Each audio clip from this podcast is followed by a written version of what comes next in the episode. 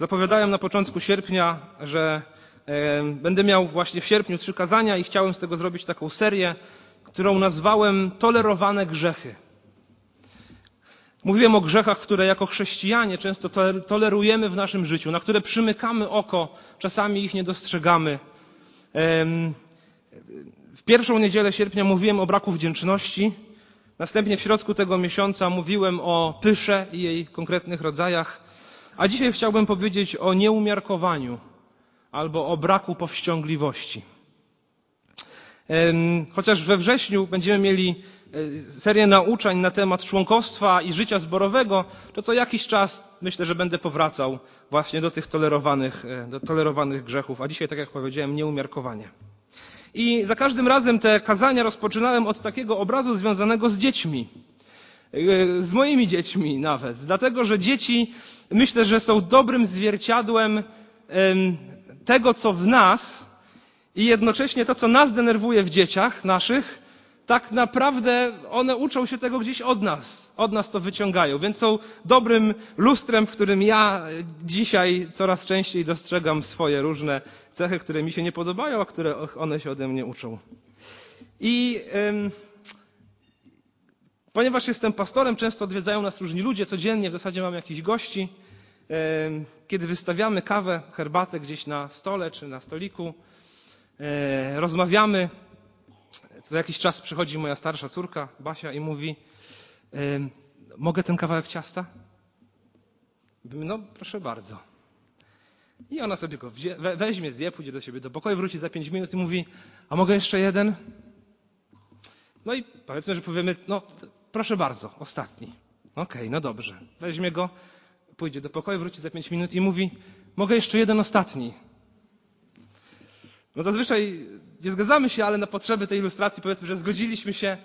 Basia wzięła ten trzeci, poszła do pokoju, wraca za pięć minut i mówi: Jeszcze jeden, ale teraz naprawdę ostatni. I tak często ten ostatni bardzo się przesuwa. I jest to denerwujące. No jak nauczyć dziecko umiarkowania, czy powściągliwości, czy tego, kiedy już coś wystarczy, aby nie przekroczyć granicy? A jednocześnie myślę, że w dorosłości z nami jest tak samo.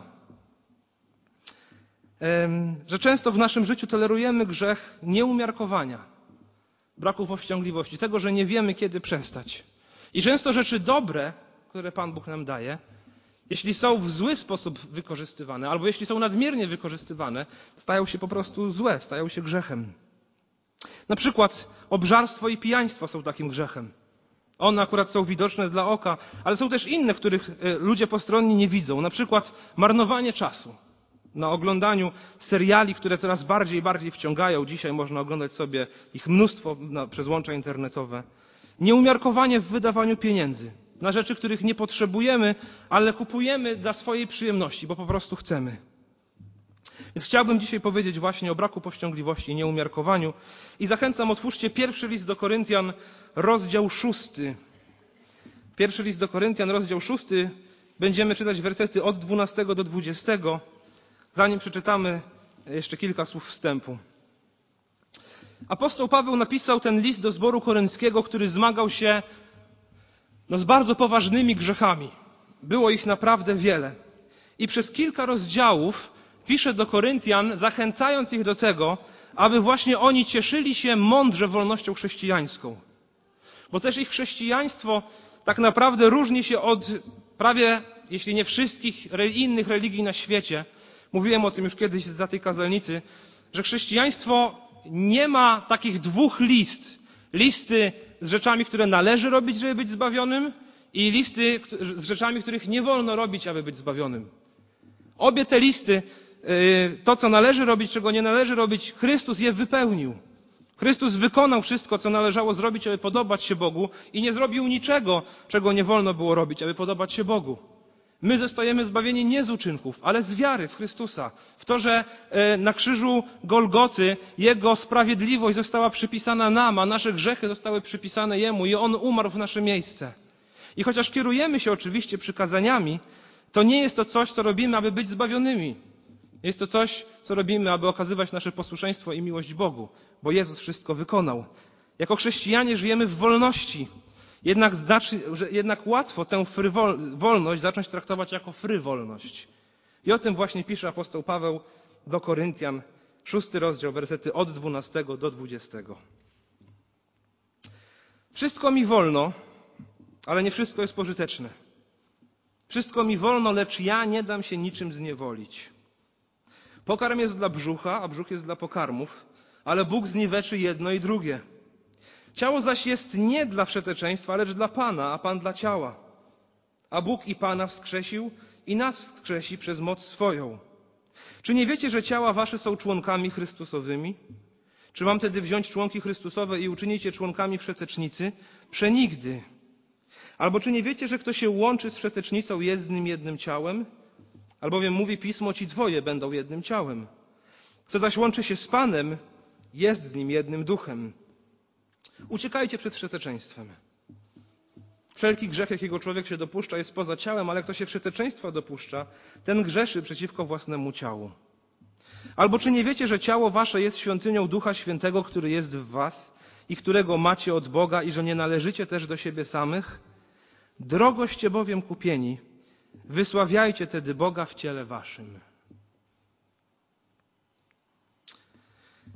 W pierwszym liście do Koryntian w kilku miejscach apostoł Paweł przywołuje swego rodzaju slang, który musiał panować w zborze korynckim i na niego odpowiada.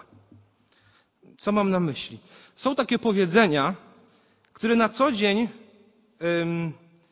wydają się, są prawdziwe, ale bardzo łatwo zacząć je w życiu chrześcijańskim źle wykorzystywać. Na przykład myślę, że w naszej kulturze pięknym wersetem biblijnym, który często jest opatrznie rozumiany, jest werset z listu do Filipian: Wszystko mogę w tym, który mnie wzmacnia w Chrystusie.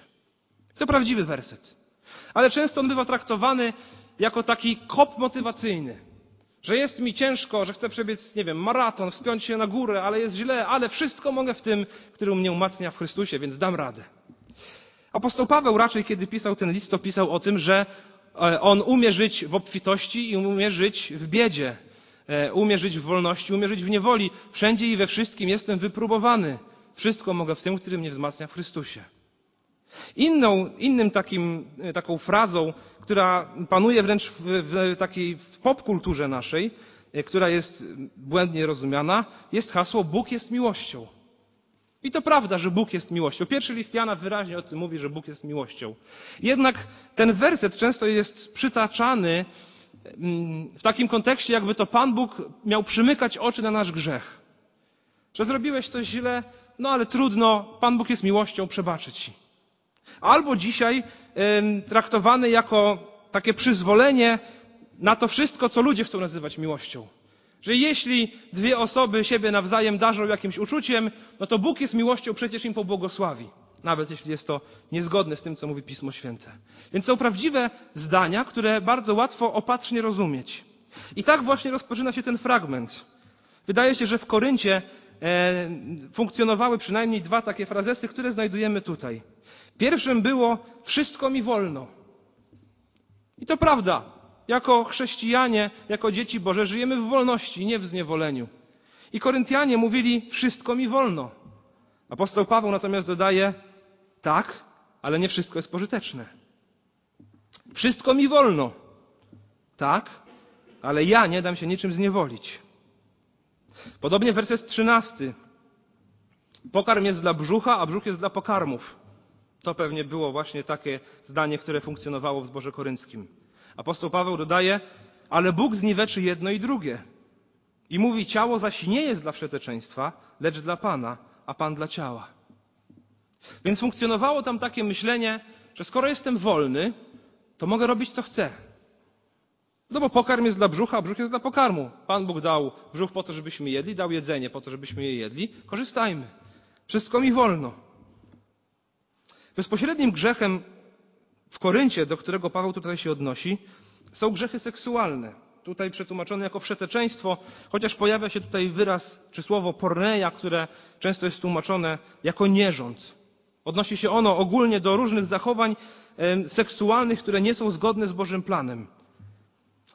Myślę, że zamiast słowa nierząd można by tutaj też umiejscowić różnego rodzaju inne sprawy, które zostały stworzone przez Boga jako dobre, a jednak można ich źle używać i przez to stają się one grzeszne.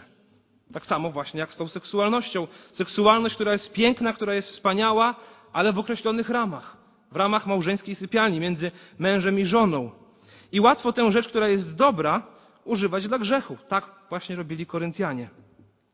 Wykrzywiali to, co dobre, w złe, na przykład przez niewłaściwe używanie albo przez nieumiarkowanie, nieużywanie we właściwych proporcjach, nieodpowiednich. Pokarm jest dla brzucha, brzuch dla pokarmu, ale Pan zniweczy jedno i drugie. Ciało zaś nie jest dla przeteczeństwa, albo ciało zaś nie jest dla grzechu, ale dla Pana, a Pan dla ciała. Czy faktycznie tak patrzymy na nasze ciała, jakby one należały do Jezusa?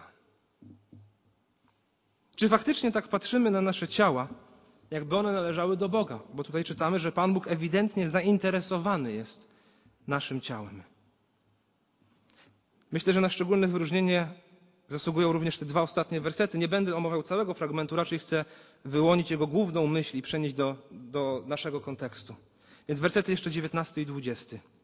Albo czy nie wiecie, że ciało wasze jest świątynią Ducha Świętego, który jest w was i którego macie od Boga, i że nie należycie też do siebie samych?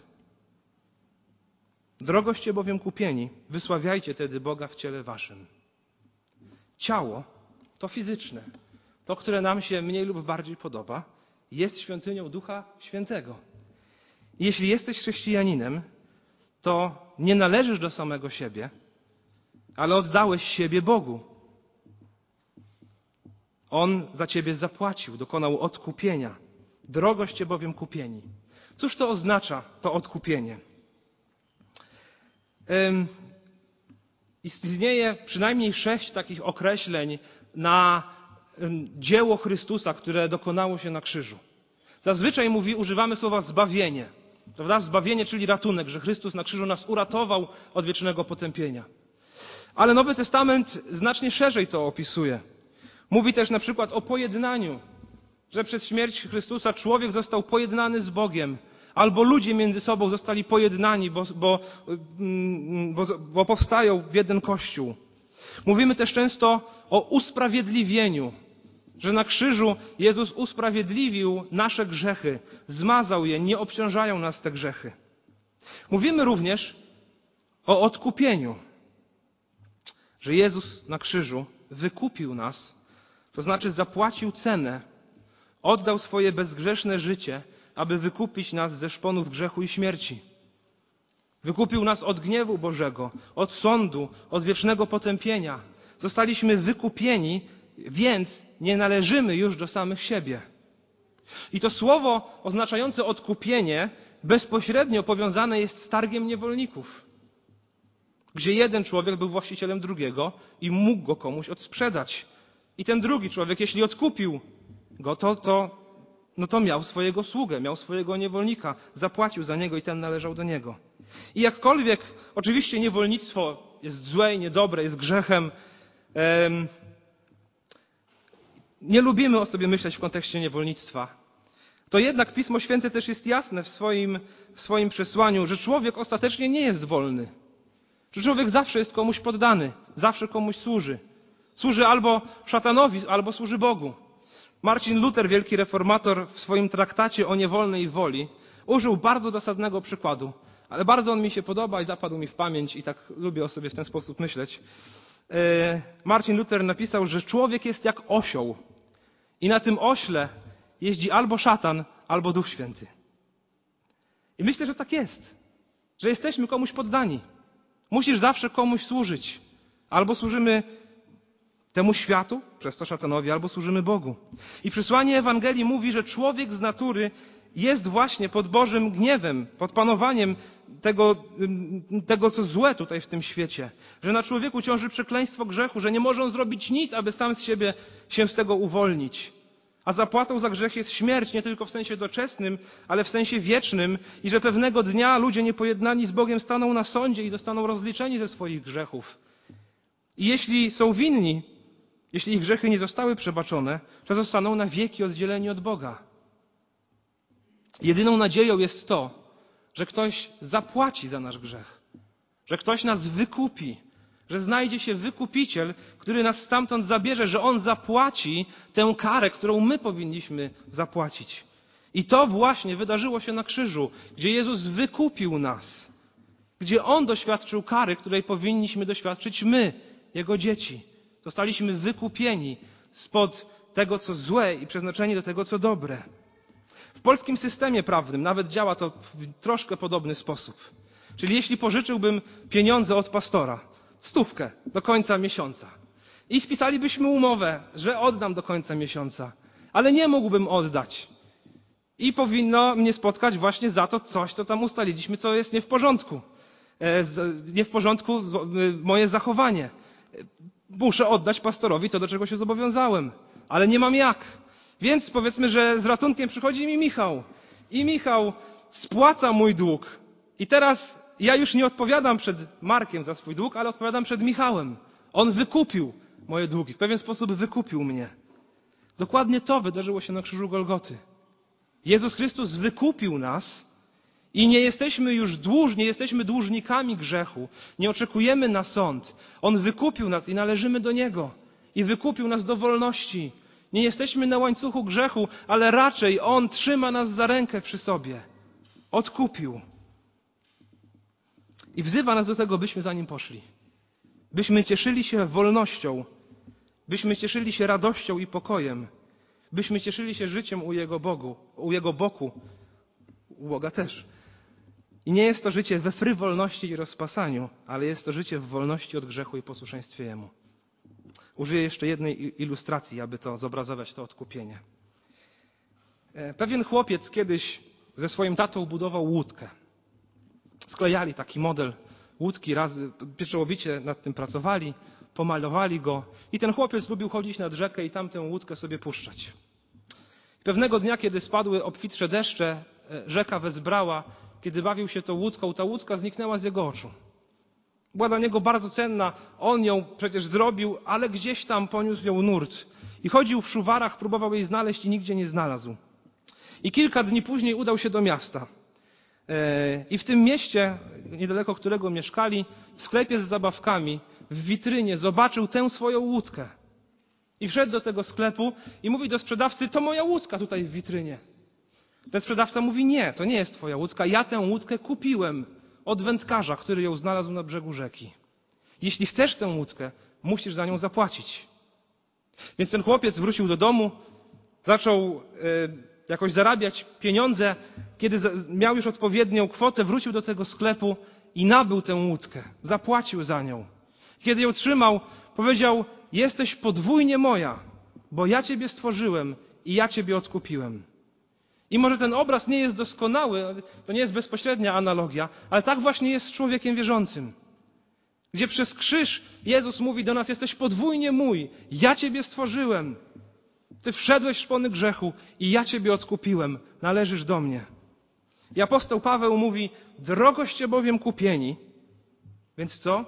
Więc wysławiajcie tedy Boga w ciele waszym. W związku z naszym zbawieniem mamy jakieś zobowiązanie. Czy zastanawiamy się nad tym, jak traktujemy nasze ciało? Że jest to związane z odpowiedzialnością przed Bogiem. Zostaliśmy wykupieni z niewoli grzechu, uwolnieni nie do frywolności, a do posłuszeństwa. I dam Wam takie trzy przykłady, które wydaje mi się są bardzo dzisiejsze, jeśli chodzi o takie grzechy, które chrześcijanie tolerują w swoim życiu, które na pewno toleruję ja, wszystkie trzy, mniej lub bardziej co jakiś czas. Myślę, że pierwszym jest nieumiarkowanie w jedzeniu i piciu. Żyjemy w czasach ogromnego dobrobytu.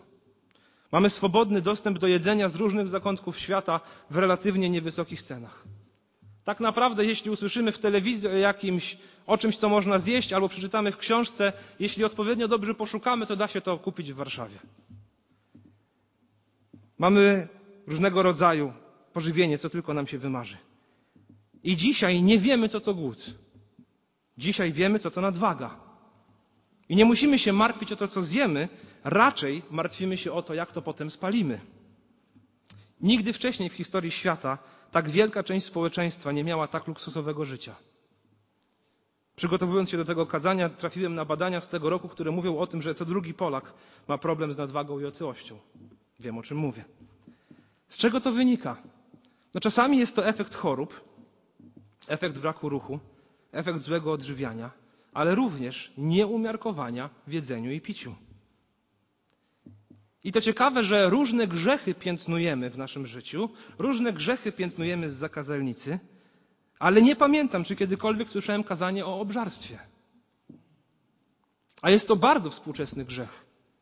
I bardzo chrześcijański grzech, w sensie tolerowany w życiu chrześcijan. Wiecie, na jakiej liście znajduje się obżarstwo w Biblii? Galacjan 5, 19, 21. Jest tam lista, która jest przeciwieństwem tego, co jest owocem ducha. Najpierw jest tam napisane tak. Od 23 zaczyna się, owo- zaczyna się opis owocu ducha, a od 19 jest napisane tak. Galacjan 5, 19, 21. Jawne zaś są uczynki ciała. Mianowicie przeteczeństwo, nieczystość, rozpusta, bałwochwalstwo, czary, wrogość, spór, zazdrość, gniew, knowania, waśnie, odszczepieństwo, zabójstwo, pijaństwo, obżarstwo i tym podobne. O tych zapowiadam wam, jak już przedtem zapowiedziałem, że ci, którzy te rzeczy czynią, Królestwa Bożego nie odziedziczą. Więc na jednej liście wymienione są grzechy związane z rozpustą seksualną, z czarami, z morderstwem i tam pojawia się obżarstwo. I dopisane jest ci, którzy takie rzeczy czynią, Królestwa Bożego nie odziedziczą. Więc nieumiarkowanie w jedzeniu i piciu jest bardzo poważnym grzechem. I nie mówimy tutaj o kwestii tego, żeby lepiej się czuć. Mówimy tutaj o kwestii zbawienia. I żyjemy w czasach, kiedy jedzenie nie jest nam potrzebne do przeżycia. Raczej używamy często jedzenia dla przyjemności. Porównując, ten, e, porównując to do pierwotnego kontekstu, tak jak myślę, że Paweł chciał przekazać Koryntianom to, że Pan Bóg dał seks do budowania więzi małżeńskiej, do rozrodu i również do przyjemności, to jednak bardzo łatwo Koryntianie zaczęli nadużywać tego ostatniego i pomijać to pierwsze, więź małżeńską. I kiedy korzystanie z seksualności jest po to, aby tylko sprawić sobie przyjemność, a w ogóle nie służy rozwodowi, rozrodowi i relacji małżeńskiej, to chybia celu.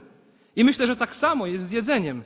Jedzenie zostało nam dane po to, byśmy mogli przeżyć, ale również zostało nam dane dla przyjemności.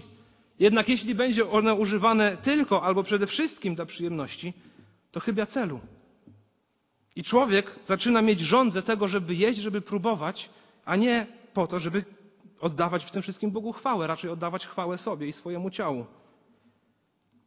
I myślę, że nie da się postawić jasnej i wyraźnej granicy, gdzie jest za dużo. Myślę, że my wiemy, kiedy zgrzeszyliśmy obżarstwem. Kiedy się przejedliśmy.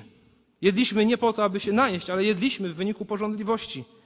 Jedliśmy nie, aby spróbować czegoś nowego, ale jedliśmy obsesyjnie po to, żeby zaspokoić porządliwość ciała. Wiemy, kiedy przekroczyliśmy dobrą dla nas dawkę jakiegoś napoju, kolejnej filiżanki kawy, garści chipsów, kolejnych cukierków czy czegokolwiek innego, co tam ktoś sobie lubi. I myślimy sobie jeszcze tylko jeden.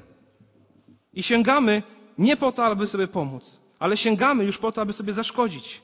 I wiemy, że to nie jest dobre, a i tak sięgamy, bo poczucie przyjemności jest ważniejsze niż zdrowie. Brak umiarkowania w jedzeniu i piciu myślę, że jest grzechem tolerowanym w naszym życiu.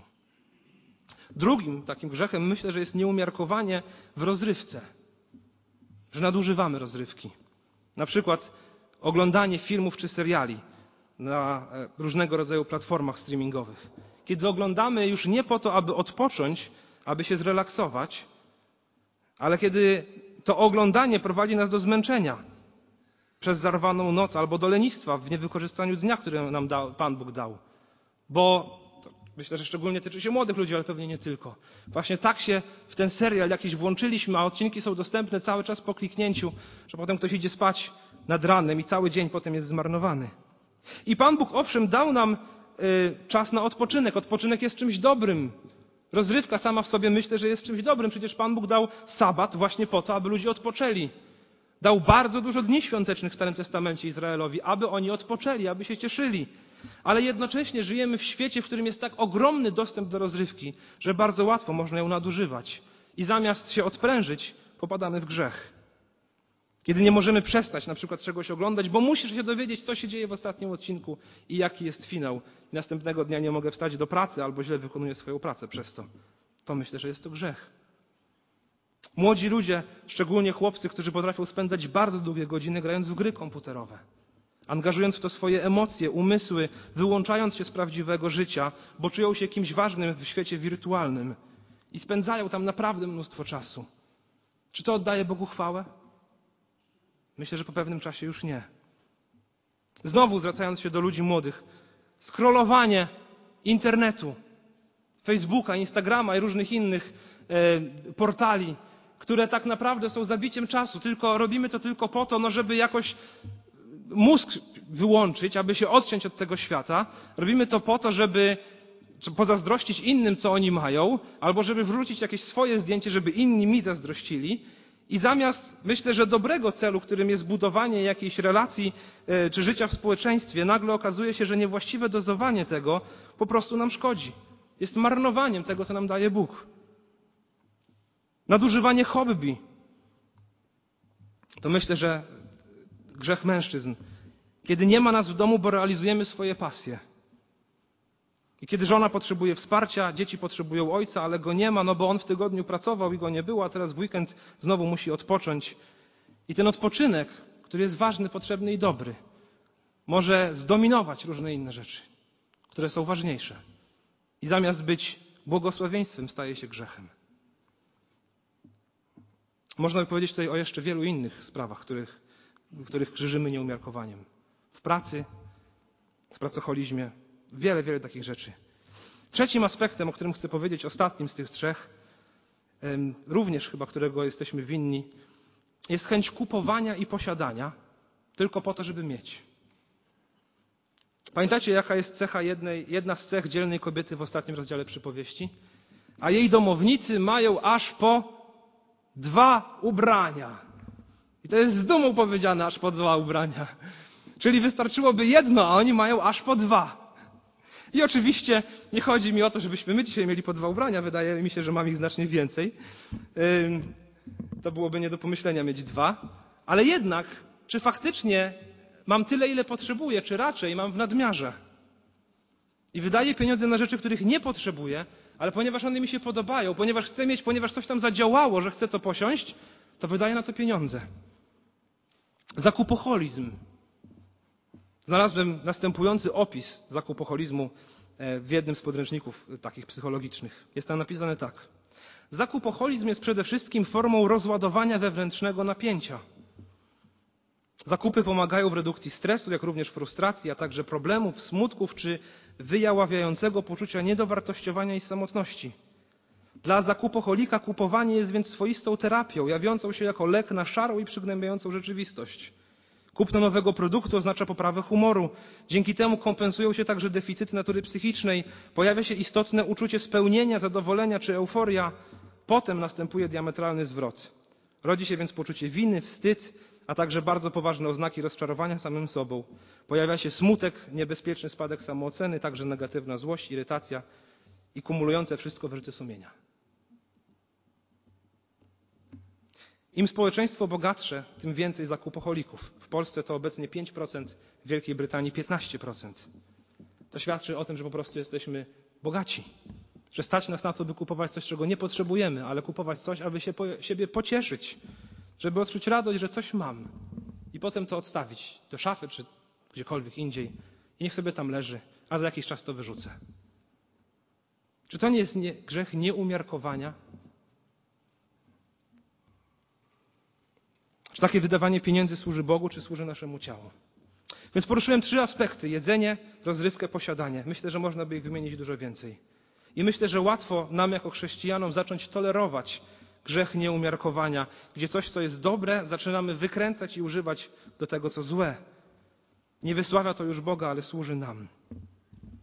Przechodząc powoli do końca, jak zatem znaleźć rozwiązanie na to? To, czym się kierować w życiu?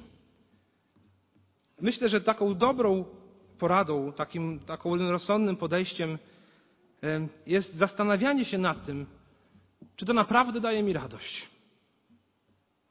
Przesłanie Pisma Świętego mówi o tym, że Pan Bóg stworzył nas dla swojej radości, ale też dla naszej radości. Adama i Ewę postawił przecież we wspaniałym miejscu, po to, aby oni tam się cieszyli. Całe przesłanie zbawienia mówi o tym, że chociaż tutaj na ziemi jest nam źle i ciężko, to ostatecznie Pan Bóg prowadzi nas do swojej radości. Rzymian 8:28 Bóg współdziała we wszystkim ku dobremu z tymi, którzy Boga miłują. Więc można by to nazwać chrześcijańskim hedonizmem. Czyli nie hedonizmem po prostu, żeby odczuwać radość, a raczej, że jestem gotowy z Bogiem przechodzić przez nawet najtrudniejsze rzeczy, ale że wierzę, że końcem tego będzie radość, że Pan Bóg prowadzi mnie do radości. I czasami wydaje mi się, że dobrze zacząć się zastanawiać, kiedy jako chrześcijanie chcemy sięgnąć po kolejny kawałek czegoś smacznego, po kolejny odcinek serialu, wyciągnąć banknoty z portfela, aby coś tam sobie zakupić, czy faktycznie to, co chcę zrobić, daje mi radość. Nie chwilową, tą, o której czytałem w przypadku zakupoholizmu. Nie takie zaspokojenie, tak jakbym zaspokajał swoją żądzę, ale prawdziwą radość.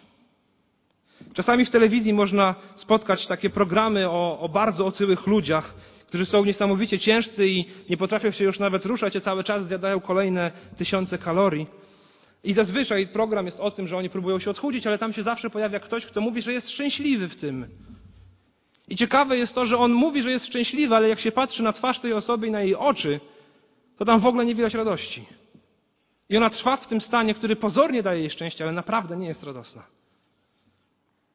I z grzechem tak właśnie jest, że nie wystarczy człowiekowi powiedzieć, no weź się w garść i nie grzesz. Nie grzesz i już. Bądź bardziej wdzięczny, bądź bardziej pokorny, bądź bardziej wstrzemięźliwy. No weź się w garść i nie grzesz. Nie chodzi o nakazy i zakazy. Myślę, że trzeba pokazać i zrozumieć, że świętość daje więcej radości niż grzech. Że posłuszeństwo Bogu daje mi więcej radości niż uleganie grzechowi. Że świadomość zwycięstwa w Chrystusie daje mi nieskończenie więcej radości niż chwilowa radość z grzechu, a potem właśnie to poczucie porażki, że znowu zawiodłem. I jeśli zaczniemy myśleć o naszym życiu w kategorii poszukiwania wiecznej radości, to myślę, że z wieloma rzeczami byłoby nam znacznie łatwiej sobie radzić i łatwiej podejmować decyzje. Albo czy nie wiecie, że ciało wasze jest świątynią Ducha Świętego, który jest w was i którego macie od Boga, i że nie należycie też do siebie samych. Drogoście bowiem kupieni, wysławiajcie tedy Boga w ciele waszym.